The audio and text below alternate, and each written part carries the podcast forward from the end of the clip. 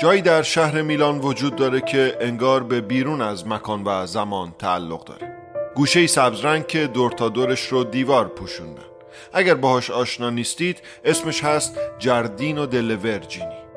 اگه بخوام واقعیت رو بگم اسم درست این مکان هست جردینو دی سانتا کاترینا دالساندریا ولی لقب دل ورجینی بهش دادن چون فقط زنان می‌تونن واردش بشن و اگه امروز مردی بخواد وارد این مکان بشه با احترام ازش می‌خوان که سریعا خارج بشه. تابلویی که در ورودی باغ نصب شده روش نوشته شده فقط دختران دانشجو.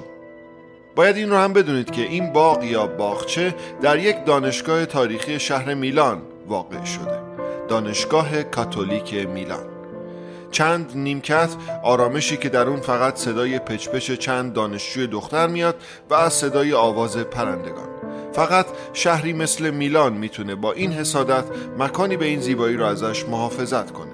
از چشم آدم های کنجکاو دور نگهش داره و یه جورایی انگار مراقب باشه تا از بین نبرنش. داشتم تصورتون می‌کردم که یه جورایی فکر کردین داریم به یک پادکست دیگه گوش میدین. از خودتون می‌پرسین که چرا داره راجع به یه جای خیلی آروم و زیبا و بکر صحبت می‌کنه. باید بگم که رفقا یه ماجراهایی هست که به این باغ مربوط میشه. داستانهای ظریفی که راجع بهشون کسی حرفی نمی‌زنه چون راجع بهشون صحبت کردن ممکنه عواقبی داشته باشه و البته به این خاطر که خیلی ها تلاش کردن که این داستانها مسکوت بمونن و ازشون محافظت بشه تا به بیرون درز نکنن من سیاوش جوان هستم و امروز در اولین اپیزود از فصل سوم پادکست پونتویت یکی از همین ماجراهای واقعی رو براتون روایت می‌کنم. به پادکست پونتویت خوش اومدید.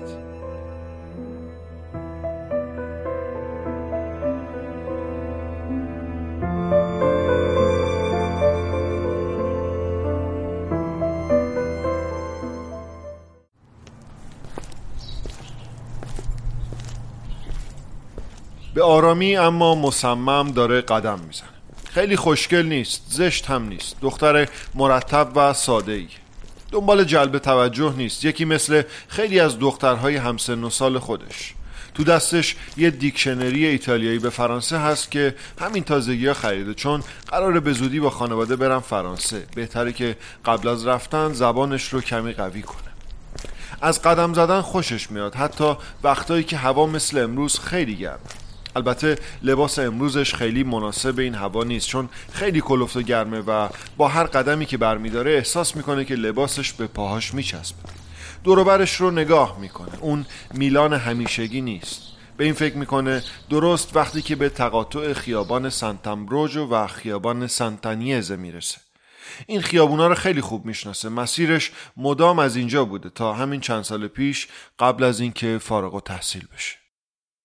این خیابون ها معمولا پر از آدم و صدای بوغ ماشین و کارگرایی که دارن اونجا کار می‌کنن. امروز اما خبری از اون هیاهو و سر و صدا نیست. شهر خیلی آرومتره. میلان در صبح شنبه آفتابی اواخر ماه جولای زمانی که سیمونتا داره اونجا قدم می‌زنه. سیمونتا از این مدل آدمایی نیست که هر از گاهی به خودشون میان و تحمل می‌کنن و از خودشون می‌پرسن که چرا همیشه یه زندگی روتین و قاعدمند داشتن. خانواده، درس، مدرک دانشگاهی، کار، شنبه ها کار داوطلبانه اجتماعی و یک شنبه ها صبح کلیسا برای دعا. سیمونتا همچین آدمی نیست. فقط به این خاطر که دختر جوانیه و خیلی ها ممکنه بگن که باید جوونی کنه به این معنی نیست که باید خودشو سرزنش کنه و مورد پرسش قرار بده. اون بر این باوره که وقتی از انتخابهای خودت مطمئنی نباید دچار تردید بشی و اجازه بدی که دیگران روی تو تاثیر بذارن. الان داره به ساختمانی که جلوی چشمشه نگاه می‌کنه. ساختمونی که واسش خیلی با ارزشه و خیلی خوب میشناستش در این حال یادآور دوران سختیه که مجبور بود ساعتها اونجا کتابهای قطور رو بخونه و امتحان بده و وقتش رو اونجا بگذرن ولی خب اشکایی که ریخته سختیایی که کشیده از یادش نمیره. دانشگاه کاتولیک های میلان. نور آفتاب قسمتی از نمای ساختمون رو روشن کرد. اگه چشماتو نیمه بسته کنی احساس می‌کنی که ساختمون داره تکون می‌خوره. تابستان سال 1971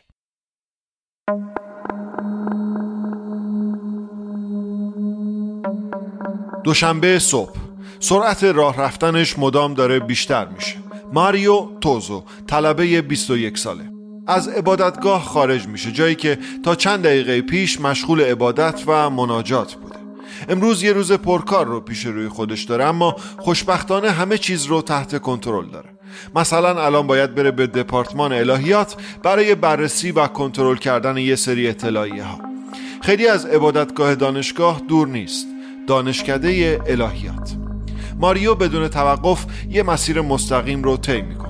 سه بار که به سمت راست بپیچه می‌رسه به دانشکده. همینطور که از پله ها بالا می‌رفته کارایی که باید در ساعات آینده انجام بده رو توی ذهنش مرور می‌کرد. یه چند قدم دیگه که بره می‌رسه به دانشکده اما یه چیزی توجهش رو به خودش جلب می‌کنه. یه صدای عجیبی میاد صدای شیر آب از سرویس بهداشتی زنانه. فکر می‌کنه که خب شیر آب و باز مونده لابد چه اهمیتی داره؟ وای میسته و یکم گوش میده. البته که شیر آب برای این مدت طولانی باز بمونه خیلی نرمال نیست. اگه یه چیز رو خوب یاد گرفته باشه تو زندگیش دیسیپلینه. حتی توی مسائل کوچکتر که به نظر کم اهمیت میان. خاموش کردن چراغ وقتی از یه اتاق بیرون میره لباس ها رو توی کمد مرتب گذاشتن و البته باز نذاشتن آب شیر دستشویی. یکم دیگه پشت درب سرویس بهداشتی ثبت می‌کنه و بعد هم میره پی کارش.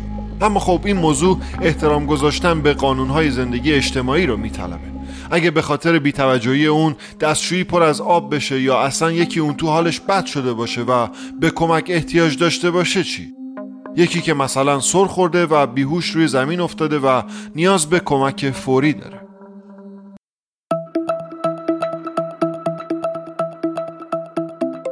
دیگه صبر کردن جایز نیست. آقای ماریو توزو برمیگرده و درب سرویس بهداشتی رو باز می‌کنه. یه بوی خیلی تند و بدی به مشامش می‌خوره. به بوی هیچ چیزی که اون بشناسه شبیه نیست. چطوری تونسته چند دقیقه به در نگاه کنه و صدای شیر آب و گوش کنه و بوی به این بدی رو حس نکنه. یهو انگار دیگه نمی‌تونه از پنج حواس خودش به صورت همزمان استفاده کنه. الان به زمین نگاه می‌کنه و دیگه بو رو هم حس نمی‌کنه. چیزی که می‌بینه یه دریاچه ای از خونه که به رنگ قرمز خیلی تیره در اومده و یکم اون طرفتر هم یه آدم که هنوز داره ازش خون میره. در سالهای اعتراضات دانشجویی و کارگری در ایتالیا به سر می‌بریم. امروز دوشنبه 26 جولای 1971 ماشین های پلیس به سمت دانشگاه در حال حرکتن. جالب اینه که ماریو توزو بهشون زنگ نزده. اون وحشت زده از چیزی که در دستشوی دختران دیده به سرعت از محوطه دانشگاه خارج شده به سمت ایستگاه قطار رفته و سوار اولین قطار به مقصد میرابلو منفراتو شده. یه نفر دیگه بعد از اون جنازه رو در سرویس بهداشتی می‌بینه و نگهبان رو خبر می‌کنه. جنازه توی دستشویی راه پله ای دانشگاه کاتولیک میلان متعلق به سیمونتا فرروه پدر و مادرش وقتی از ماجرا با خبر شدن هر دوشون از حال رفتن دو روز قبل ماجرای گم شدنش رو به پلیس اعلام کرده بودن بعد از اینکه چندین ساعت از بیرون رفتنش از خونه میگذشته و برنگشته بوده. گفته بوده میره یه دیکشنری فرانسوی ایتالیایی بخره و بعدش هم سر راه شاید یه سری به مغازه عطر فروشی بزنه. ولی خب چند ساعت مگه طول می‌کشه این دیکشنری خریدن و یه سر به مغازه عطر فروشی زدن؟ همون شب هم قرار بوده که به همراه باقی اعضای خانواده به مسافرت برن. واسه همین مطمئن بودن که حتما یه اتفاقی واسه دخترشون افتاده. هر پدر و مادر این رو می‌فهمه. پدر و مادر دختری مثل سیمونتا همینو خوب می‌دونستن. بلیت کشتی تفریحی که خریده بودن رو از دست دادن. دو شب بوده که پلک روی هم نذاشتن. از نگرانی و استراب تا زمانی که پلیس در خونشون رو زده و همه ترسایی که در این مدت دو روز توی وجودشون شکل گرفته بود حالا به واقعیت بدل شدن.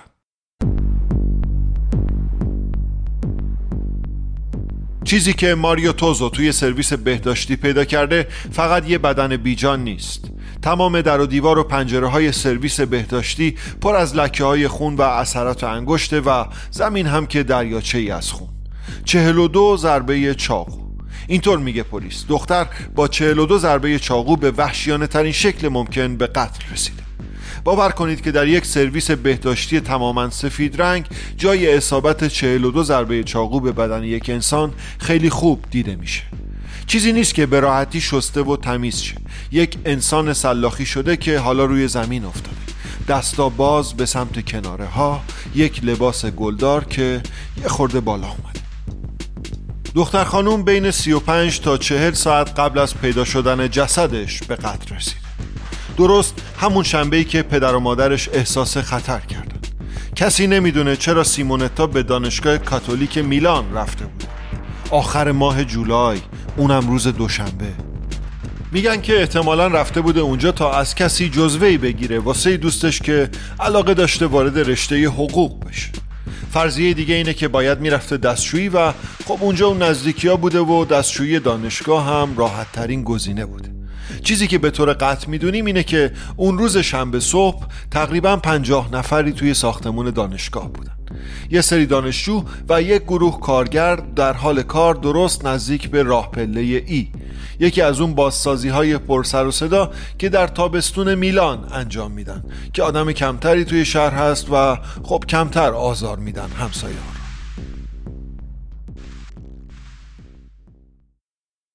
احتمالا سیمونتا وقتی بهش حمله میشه جیغ می‌کشه و داد و فریاد می‌کنه. واسه ترس ابتدایی و درد بعدش برای ترس و درد با هم. ولی هیچکس صداشو نشنیده به خاطر صدای زیاد بیل مکانیکی کارگران. توی بازسازی صحنه جرم ماریو توزو هم همکاری می‌کنه با پلیس که بعدم به کلانتری مراجعه کرده و گفته که اولین نفری بوده که جنازه رو پیدا کرده. اونم یکی از دانشجوهای حاضر در دانشگاه بوده روز شنبه.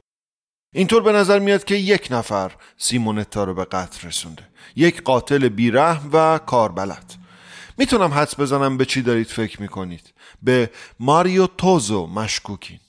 خب روز قتل توی دانشگاه بوده دو روز بعد از قتل هم خودش جنازه رو پیدا می‌کنه ولی سریعا به پلیس خبر نمیده. بعدم یه سخنران مذهبی چیکار می‌کرده توی دستشویی زنانه آیا صرفا به خاطر اینکه صدای شیر آب دستشویی رو شنیده که باز مونده بوده و رفته بوده که ببندتش دلیل قانع کننده ای برای پلیسه؟ باید بگم که بله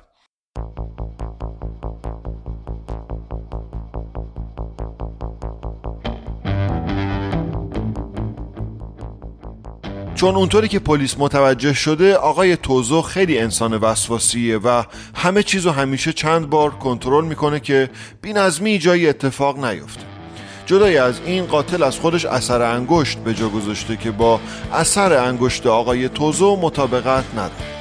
یکم بدتر پلیس به این نتیجه می‌رسه که قاتل یه مرد بلند قد حداقل یک متر و هشتاد سانتی بوده و اینطور بگم که آقای توزو به سرعت از لیست متهمین خارج میشه.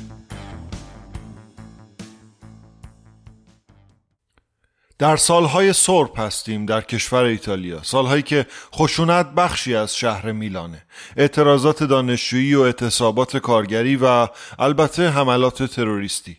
خشونت تبدیل میشه به اتفاق روزمره و خون دیگه فقط به پلیس و دزد و قاتل مربوط نمیشه. خون توی خیابون ها جاریه. بیرون کارخونه ها بیرون مدارس در دانشگاه ها خیلی عادیه که عصبانیت باعث بروز خشونت های مرگباری بین تشکل های مختلف دانشجویی بشه. دانشجویان زیادی جون خودشون را از دست دادن. میشه از روبرتو فرانچسکی، سرجیو راولی، کلاودیو ورالی نام برد. این بار اما با دفعات قبل فرق می‌کنه. سیمونتا فررو یه دانشجوی دانشگاه نبود حداقل دیگه نبوده. 26 سالش بوده و در شرکت مونتدیزون مشغول به کار بوده. شرکت پدر خودش و البته ممتازترین گروه صنعتی در کشور ایتالیا در اون زمان. جوانای تازه فارغ و تحصیل شده رو انتخاب می‌کرده که تازه دنبال کار میگشتن. سیمونتا هیچ وقت علاقه به حضور در تشکلات دانشجویی، اجتماعات و اعتراضات نداشت. خوب میشناختتشون ولی با همسن و سالهای خودش نظرش موافق نبود. و صاحب یه ایده سیاسی روشن و یه position سیاسی مشخص نبوده که بخواد به خاطرش مبارزه ای بکنه. در واقع 1968 رو زندگی کرده بوده اما یه 1968 نبوده همونطور که روزنامه ها می نویسن یک دخترک از یک خانواده مرفه بوده که فارغ تحصیل از رشته علوم سیاسی دانشگاه کاتولیک میلان بوده و در وقت آزاد تنیس بازی می کرده یا به صورت داوطلبانه برای جمعیت صلیب سرخ کار می کرده. اموش مونسینیور کارلو فررو رئیس دانشگاه بینالمللی پرودئوی شهر روم. در مراسم ختم که بی نهایت شلوغ بوده سیمونتا رو دختری که هر پدری دوست داره داشته باشه توصیف می‌کنه. قتل سیمونتا فررو بحث اول جراید و روزنامه های اون زمان میشه. چون هیچ جوری نمی‌تونن توی پازل دشوار دوران اواخر دهه 60 بگنجوننش. یه قربانی که آزارش به هیچ کس نمی‌رسیده.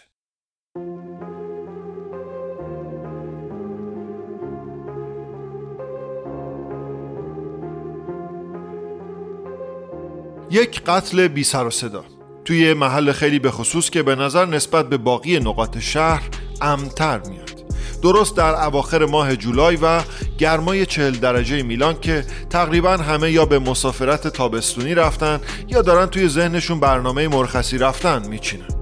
اما اینطور به نظر میاد که همه به مرخصی نرفتن یا حداقل قاتلین هنوز توی شهر. درست مثل زمانهایی که پلیس چیزی توی دستش نداره توی روزنامه ها و جراید شروع به حدس و گمانهای مختلف راجع به قتل سیمونتا و چگونگی وقوعش می‌کنن. یه جوری حدس و گمان رو جلو می‌برن تا یه سر داستان رو برسونن به یه رابطه خانوادگی یکی از اعضای خانواده. مثلا اینطوری می نوشتن که چرا سیمونتا یه رابطه یا یه دوست پسر نداشته؟ بعضیا گمان می‌کنن که اصلا به دانشگاه رفته بوده تا به یه قرار با پسری که دوست داشته برسه. یا اینکه یکی می‌خواسته بهش تجاوز کنه. سیمونتا مانع شده و اینطوری طرف رو عصبانی کرده و این ماجرا اتفاق افتاده. دون آنتونیو باسی کشیشی که سیمونتا پیشش اقرار می‌کرده برای پلیس تعریف می‌کنه که سیمونتا به صورت مخفیانه داشته برنامه ریزی می‌کرده تا به یک راهبه تبدیل بشه. تحقیقات پلیس ادامه پیدا می‌کنن پزشکی قانونی ردی از تجاوز یا قصدی برای تجاوز روی بدن دختر پیدا نمی‌کنه. بازرسین پرونده از بیشتر از 300 نفر در خصوص پرونده قتل سیمونتا بازجویی می‌کنن. بعد از اینکه ماریو توزو از لیست مزنونین پلیس خارج میشه پلیس متوجه میشه که چند نفر از ارازل و اوباش هستن که معمولا اطراف دانشگاهن و دختران دانشجو رو مورد اذیت و آزار قرار میدن به عنوان مثال یه پسری هست به نام جوزپه که با یه چاقوی توی دستش سوار قطارهای میلا می شده و خودش رو قاتل سیمونتا معرفی می کرد. پلیس ردش رو می‌زنه دستگیرش می‌کنن اما زود متوجه میشن که یه بیمار روانیه و میبرنش و تیمارستان بستریش می‌کنن دانشجو هم میگن که روز وقوع قتل یه مرد مشکوک توی محوطه دانشگاه دیدن که سوت می‌زده.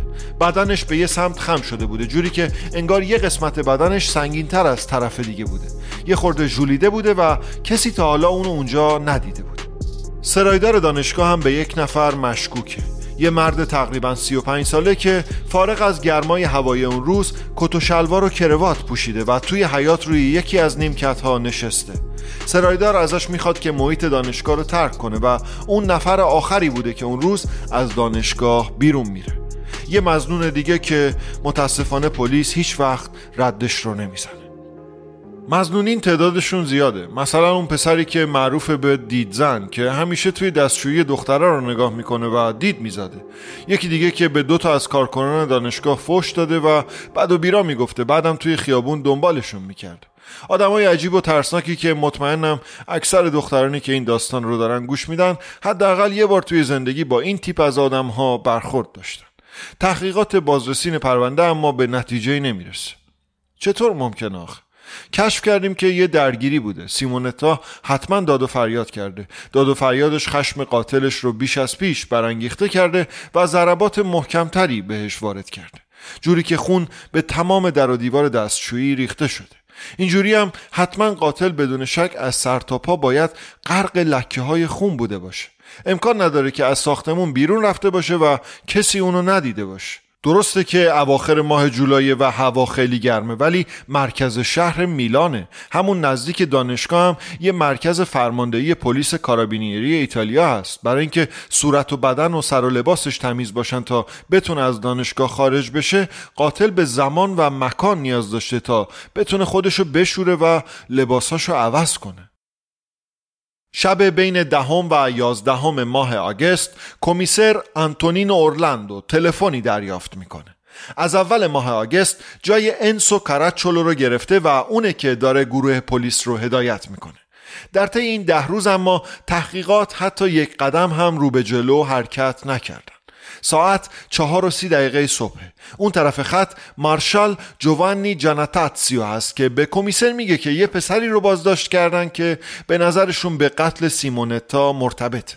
خودش به اداره پلیس مراجعه کرده و گفته که همه چیز رو راجع به قتل سیمونتا می‌دونه. منتها چیزی که می‌خواد بگه اون چیزی نیست که مامورین پلیس دنبالشن.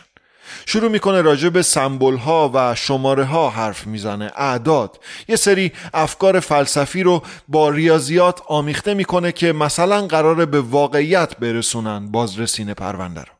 اورلاندو سرش رو تکون میده و خب این هم به جایی نمی‌رسه.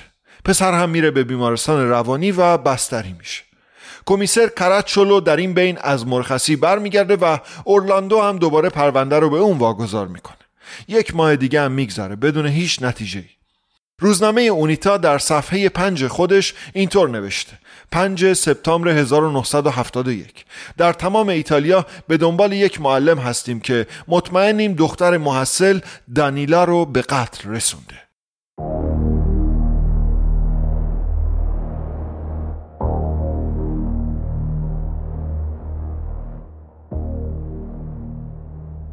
استاد مورد نظر اسمش هست مالیو ایلنیچی که متهم به قتل یک دختر محصل به نام دانیلا سالواتوره است. از قرار معلوم پروفسور عاشق دانیلا شده بوده اما دانیلا از اون خوشش نمی اومده و بهش بیعتنایی می‌کرده. در واقع ایلنیچی تلاش کرده بوده به دختر تجاوز کنه. دختر مقاومت کرده و اونم با یه لوله فلزی پنج بار بهش ضربه وارد کرده بعدم با یه کیسه پلاستیکی خفش کرده و جسد دختر هم توی خونه آقای پروفسور پیدا شده که بر اساس اعلام پزشکی قانونی چند روزی می شده که فوت کرد.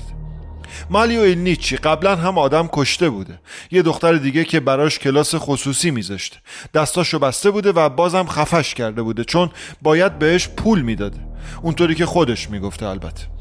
اما بازم ماجرای تجاوز در کار بوده و دختر نذاشته بوده آقای ایلنیچی بهش دست بزن. واسه این قتل فقط چهار سال به زندان رفته بوده. سه سال هم به یک کلینیک روان درمانی فرستاده شده و نه سال هم تحت نظر بعضی از انستیتوهای مذهبی بوده. دوازدهم ماه سپتامبر پلیس رد مالیو ایلنیچی رو می‌زنه و دستگیرش می‌کنه. به قتل دانیل سالواتوره اعتراف می‌کنه. به همین دلیل از اینجا به بعد اسمش به عنوان مظنون شماره یک قتل سیمونتا فررو عنوان میشه. عکسش بین همه دانشجوها پخش میشه. خیلی تایید می‌کنن که چندین بار توی محوطه دانشگاه دیدنش. پلیس متوجه میشه که اون روز از ماه جولای آقای ایلنیچی سر کار نرفته بود. پلیس خونش رو جستجو می‌کنه. یه سری اسباب و اساسیه پیدا می‌کنن پر از لکه های خون که مربوط به دانیلا نبودن. یه چاقو که ممکنه همون چاقویی باشه که باهاش سیمونتا رو به قتل رسونده. در همین حین مالیو ایلنیچی در دادگاه برای قتل دیگه که مرتکب شده بوده. در دادگاه عقب موندگی ذهنیش مورد تایید قاضی قرار می‌گیره. برای قتل سیمونتا اما از اتهامات طی یکی دو سال تبرئه میشه. به دلیل نبودن شواهد قابل اتکا. ماجرای قتل کاتولیک یواش یواش به فراموشی سپرده میشه. از یه خورده بعد از تابستان روزنامه ها و جراید تمرکز خودشون رو روی مسائل دیگه ای می‌ذارن. به نظر میاد نام سیمونتا فره رو در همون سالهای دهه هفتاد به فراموشی سپرده شده. تا وقتی که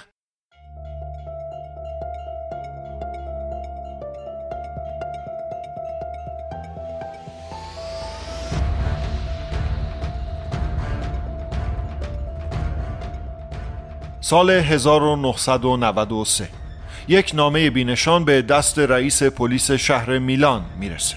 اکیل سرا که در زمان وقوع قتل یکی از اصلی ترین دستیاران کمیسر کراتچولو بود. نامه از اتفاقات عجیب و غریب و وحشتناکی صحبت می‌کنه که مربوط به 20 سال پیش. سال 1974 بود یا 1975 که یکی از دوستان خیلی عزیز من که فقط 20 سالش بود توسط یک پدر روحانی به قتل رسید. زمانی که از موضوع با خبر شدم به مقامات مذهبی مراجعه کردم. پدر روحانی مورد نظر اما خیلی سریع ناپدید شده بود و هیچ جوری نمی‌شد ردی ازش زد. اسمش رو نمی‌دونم فقط می‌دونم که پنجاه سالش بود و اهل استان ونتو بود. در طی این سالیان اما تونستم بفهمم که قتل رخ داده در سرویس بهداشتی دانشگاه کاتولیک میلان هم کار همین پدر روحانی بود. بیشتر از این نمی‌تونم چیزی بگم.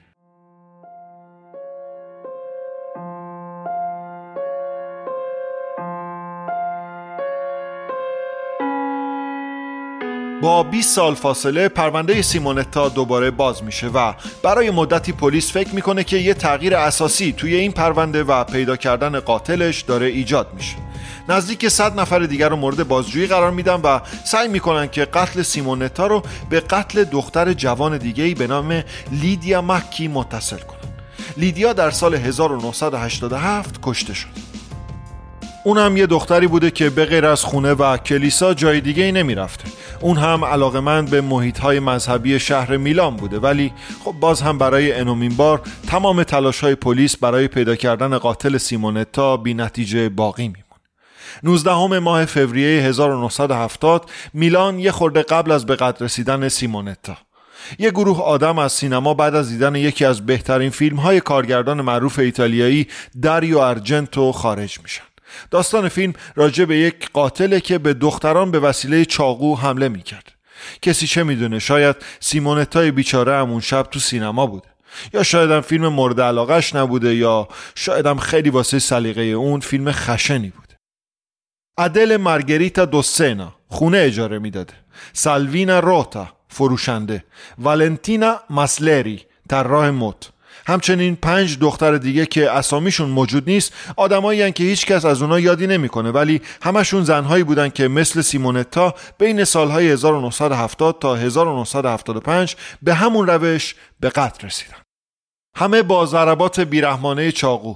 کی باعث و بانی این قتل ها بوده کسی نمی‌دونه. برای مدتی پلیس دنبال یه قاتل واحد میگرده برای همه این قتل ها منتها به زودی خونهای دیگری ریخته میشن که انگار با اهمیت تر بودن. فصل تازه‌ای به ده سال خشونتبار میلان اضافه میشه. جسد سیمونتا و بقیه هر روز سرتر از قبل میشن و همچنین پرونده قتل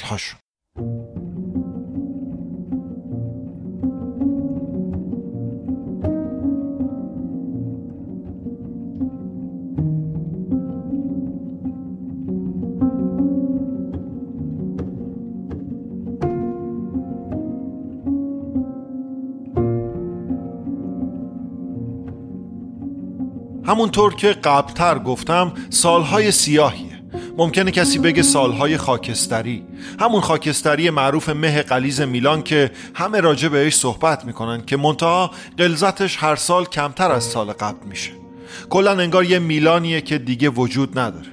اواخر دهه 60 و اوایل دهه 70 خاکستری فقط خاکستری بمب و نارنجک و تیر و تفنگه. دود ماشین های پلیس و آمبولانس های واژگون شده توی خیابون. مه روی داستانی رو میپوشونه که نمیشه اسمی واسه نقش اصلیش پیدا کرد و که کماکان تا به امروز پایانش بازه.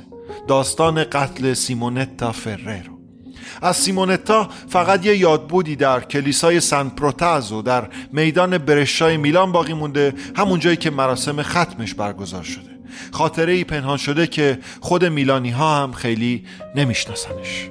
البته هنوز هم هستند. عده کمی از دانشجویان دانشگاه کاتولیک که راجع به مرگ دختری در سرویس بهداشتی دانشگاهشون سالها پیش با هم حرف می‌زنند. کاراکتر سیمونتا در یک مقطع زمانی منجمد شده و نسبت به دنیایی که هر روز رو به جلو حرکت می‌کنه کاملا بیتفاوته. که سرنوشتش اینه که تو خاطر عده کمی موندگار بشه. به عنوان یک دختر خوب به معنای واقعی کلمه که تو قلب خودش راز قتلش رو مخفی کرده. خاطراتش بین یک کلیسای دهی سی و دانشگاهی که خیلی به اون داد و متاسفانه خیلی ازش گرفت پابرجاست. دنبالش بگردید اگر حالش رو دارید و ایتالیا هستید. شاید تو همون دانشگاه کاتولیک پیداش کنید. توی فضای باغ باکره ها همون جای بینظیری که مطمئنا سیمونتا در زمان خودش اونجا رفت آمد می‌کرد. شاید براتون جالب باشه که درست در همین باغ یک جسد مومیایی شده هست به نام لاسینیورا دل سارکوفاگو. اولین مومیایی پیدا شده در شهر میلان که هنوز هم مومیایی باقی مونده و مربوط به اوایل 1700 میلادی. جسد مومیایی شده زنی که بین 24 تا 30 سال سن داشته درست مثل سیمونتا و باقی دختران به قتل رسیده.